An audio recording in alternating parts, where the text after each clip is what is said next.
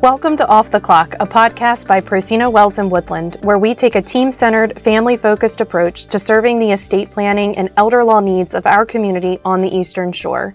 I'm Amber Woodland, one of the attorneys at Procino Wells and Woodland, and I'm joined today by Danielle Marvel, our elder law coordinator. We're excited to discuss and dive into VA benefits today, so let's get started. Sounds good. All right. Thanks for being with us. We're going to talk today about veterans pension benefits.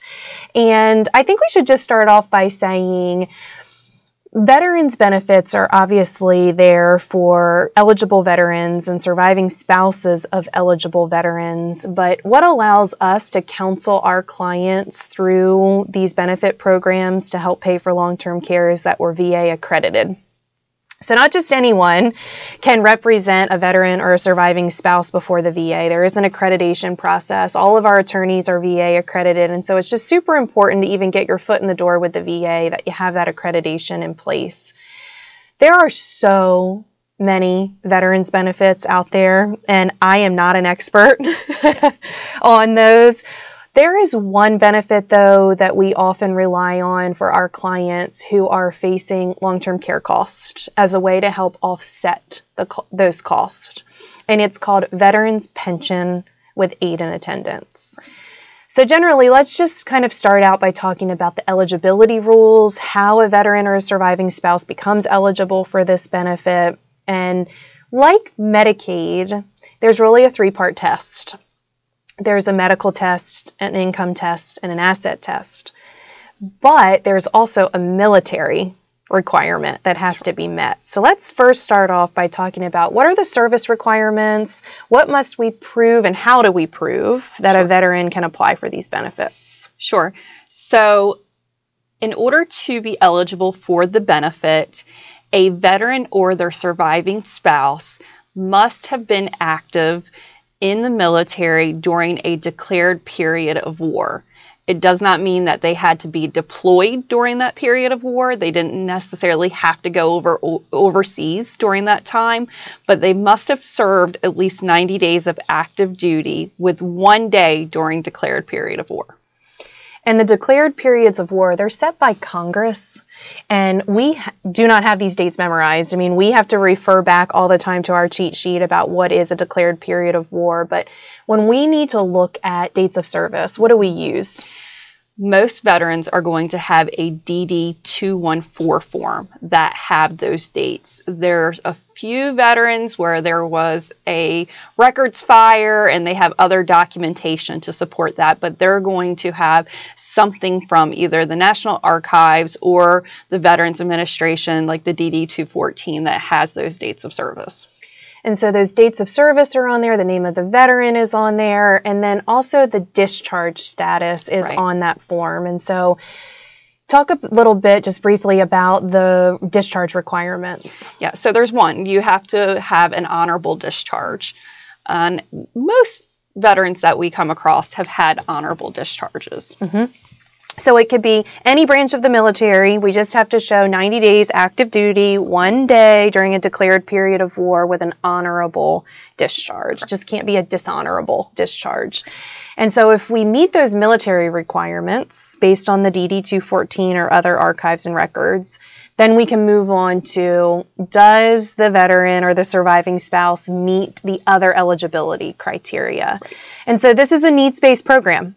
Right. And so a lot of veterans who may be listening might think, wow, this pension benefit sounds great, but the likelihood that they're actually eligible is slim because the income and asset tests are strict. Right. And if a person has too many assets, then they're not going to qualify. If they have too much income, they're not going to qualify.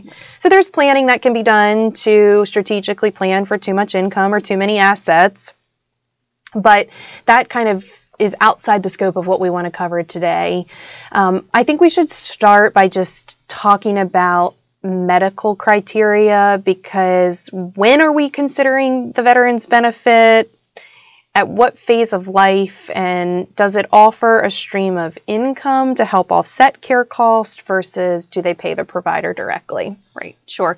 So the benefit is a stream of income to offset the cost of care. So it is assumed that you're in need of care. You will have to show that and demonstrate that. The goal is to offset your income because there are income limits, excuse me, that you can offset by having care cost. But you will have to demonstrate that. Otherwise, if you're over 65, it's assumed that you're going to meet the medical requirements. Um, you can also present proof of disability if you're under 65. But then the next step, really the big piece to the medical, is showing the need for your care costs in order to be able to meet the income rules. Right. So I like to think of the word pension it's what it sounds like. It's a stream of income if you qualify for it. It's a pension benefit. It's a monthly benefit that's paid out with aid and attendance, which means you have to prove that you need the aid and attendance of another person right. in order for this benefit to even be on the table. Right. So, awesome. So, if we have a client who's a veteran or the surviving spouse of a veteran that meets the military and medical test, we then have to turn to the financial requirements. So there's all kinds of net worth requirements. And to be really honest, these rules are complicated. They changed several years ago and they became even more complicated and I would say restrictive. Absolutely. Yeah, and it's kind of prevented us from seeking veterans benefits in a lot of cases because Medicaid benefits often do what we need them to do in terms of paying for care. But nonetheless, when we identify a client where this benefit would be helpful to offset care, we have to meet these financial requirements. So let's talk income 1st mm-hmm. So, gross income or net income, let's start there. And then, what do we have to do in order to meet the VA's income rules? Right. So the income rule is basically they take what the benefit is times 12 and your income is going to have to be under that amount in, in order to meet the income rule. However, there are ways to offset your income by eligible care expenses the asset rule is is pretty cut and dry. Your the asset limit is currently $130,773. That generally does change every year based on the cost of living increase number. There are certain assets that are excluded like your home, your vehicles, and there are certain other rules like the VA does look at joint owners on bank accounts compared to Medicaid does not. But if you're over that $130,000 because of the new rules that took effect in October 2018, it's really hard to do any type of strategic planning to get under that number. I think one of the biggest changes in 2018 was the VA imposed a look back period. Right. So most people know that for Medicaid purposes, if you give away your assets within five years of trying to achieve eligibility, you can be penalized for gifting assets. And we do strategic gifting all the time. We plan for gifts and how to pay for the penalty that results. But the VA kind of got on board with that concept and said, we're going to impose a, a look back period. And the VA now has a three year look back window. Right. So no longer can a veteran or a surviving spouse of a veteran dispose of their assets and immediately qualify for veterans benefits. Right. They do that within three years of applying there are penalties that have to be dealt with. And the penalty divisor is so low that the penalty is often very long for any right. gifts. So that's just a consideration. We always have to look at that, whether it's prior gifts that the family has come to us with or whether it's gifting that we're doing as part of a spend down plan. And most times, because the penalty divisor is so low, the penalty period exceeds three years, so it makes more sense to just wait out a new three year period. Wait out a three year. There are unfortunately some other things that discourage us sometimes from seeking eligibility for VA benefits. So let's talk about we identify a client who is military eligible, medically eligible, and maybe even income and asset eligible, but we weigh is the VA benefit worth it? Right. And so let's talk about the amount of VA benefits that are awarded. And let's start there and then we'll okay. kind of go from there. Sure. So for aid and attendance, we're going to usually see either most of the time a single veteran or a surviving spouse. For a single veteran, the benefit is $1,936 a month. For a surviving spouse, that benefit is $1,244. If there's a married veteran, then it is higher. It's $2,295. Those amounts change annually as well, generally. Mm-hmm. Um, the reason we see more often a single veteran or a surviving spouse is because when you have two people, your income's higher, mm-hmm. your assets are higher. So it's a lot harder to achieve eligibility in that situation. And that is paid uh, as a stream of income that's going to be paid to you monthly to go towards your cost of care. So it's added to like Social Security right. and other pension benefits. Right. And so if we're working with a family that has Social Security, a small pension, and now they achieve eligibility for veterans benefits and can add anywhere from $1,200 to $2,000 of monthly income, if their cost of care still isn't being met, we still have a gap. We still right. have a shortfall, and therefore we still need to rely on Medicaid benefits. Right. That is helpful in an in home setting. Mm-hmm. So, in Delaware and in Maryland, adding veterans benefits for in home care can be absolutely beneficial because it's additional money coming in on a monthly basis that can be used to pay for an in home caregiver. But in the skilled facility setting, a person who qualifies for veterans benefits and then qualifies for Medicaid benefits gets a reduction in their VA benefits to $90 a month. 90 bucks. Yep. So we have a really honest conversation with our clients in right. cases like that and say, do we want to jump through all these hoops to just achieve eligibility for $90 a month? Probably not. Right.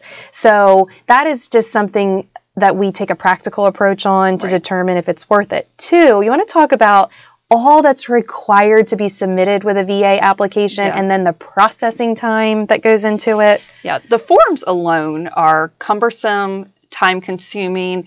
There are about off the top of my head six different forms that are submitted with the application. Um, the application itself is about 10 pages long.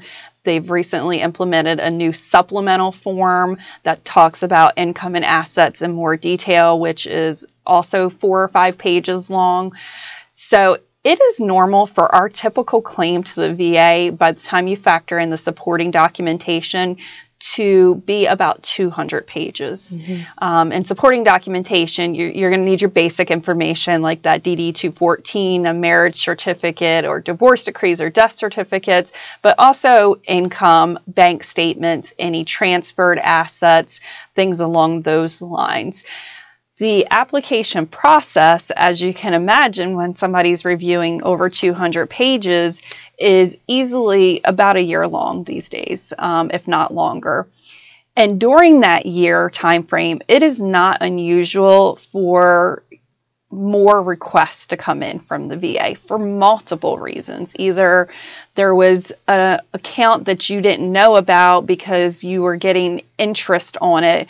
Um, that's a prime example, actually. Interest is considered income. So that little three cents that you make on a checking or savings account in a year is considered income and has to go on the application under income and if you don't put it on there, they're going to kick it back. Right, exactly. Yep. Mm-hmm. Um, or I've often seen they come back and they want a whole year of your medical expenses broken down per month.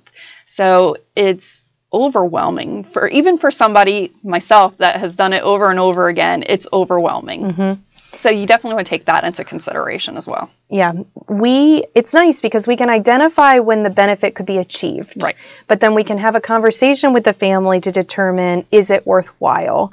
And sometimes it is right. worthwhile and sometimes it makes a big difference. And other times we elect to forego the VA benefits. And there isn't a requirement that even if a person's eligible, they apply for benefits right now in the state of Delaware. So we just have a really honest conversation with our clients about it and then let them make the call. So, you know, we we just want the information to be out there that this is an additional payer source, veterans benefits. It can be helpful for some families, but hiring a good attorney, elder law attorney who's accredited with before the VA to do the analysis is super important. Is there anything else related to VA benefits that you think would be helpful for the listeners to know or Well, I think it's important that they know that we do always evaluate it. We haven't automatically taken it off the table. We because we think you deserve the benefit, and if we can get it for you, we are going to apply for it for you because you deserve it. Um, it is important to also know that while the application could take a year, they the VA does pay back. So they have retroactive payments where they will possibly pay back to the date of application so you could get a lump sum payment. But sometimes, if you have Medicaid, that could also mess things up. So that's something that we take into consideration as well, right? That we plan for. Mm-hmm. Um, another thing that we take into consideration is that when a person dies, their application dies with them. So, God forbid, we're in the middle of, we've submitted the application and our claimant, our veteran, or surviving spouse has passed away before we get a determination. At that point, there is no retroactive coverage. The claim just dies. In addition, so that retroactive payment Sometimes the VA is also going to have you go through an additional application, a fiduciary application. So, if in the medical documents they see that a claimant is not competent to handle their own funds, which happens a lot, mm-hmm. then before they pay a retro lump sum payment, they're going to make somebody become a named fiduciary, which means you're going to have to open up another bank account, you're going to have to do an annual reporting, things along those lines. They do it to protect the veteran, to make sure that the best person is receiving the funds, but it is an additional step. Right. So, in a nutshell, the the VA benefits are important to analyze, but they're somewhat difficult to obtain and it requires a lot of patience, yes. a lot of thoroughness, a lot of dotting the I's and crossing the T's, understanding how to fill out the claim paperwork, and knowing how these benefits work or don't work right. with Medicaid benefits because it is quite a balance. Yeah. So, thanks for being with us. Thanks for going over the, the veterans benefits and pension with aid and attendance. I appreciate you being with us. Thank you. Thanks for being with us today on Off the Clock. If you'd like to learn more about us, visit our website at pwwlaw.com. Of course, you can contact us directly by calling 302 628 4140 or emailing info at pwwlaw.com. We're here to help you plan today to protect your families tomorrow. See you next time. Anything discussed on Off the Clock is for general informational purposes only and is not intended to create an attorney client relationship. To obtain the most reliable guidance, listeners are encouraged to seek personalized advice from qualified professionals.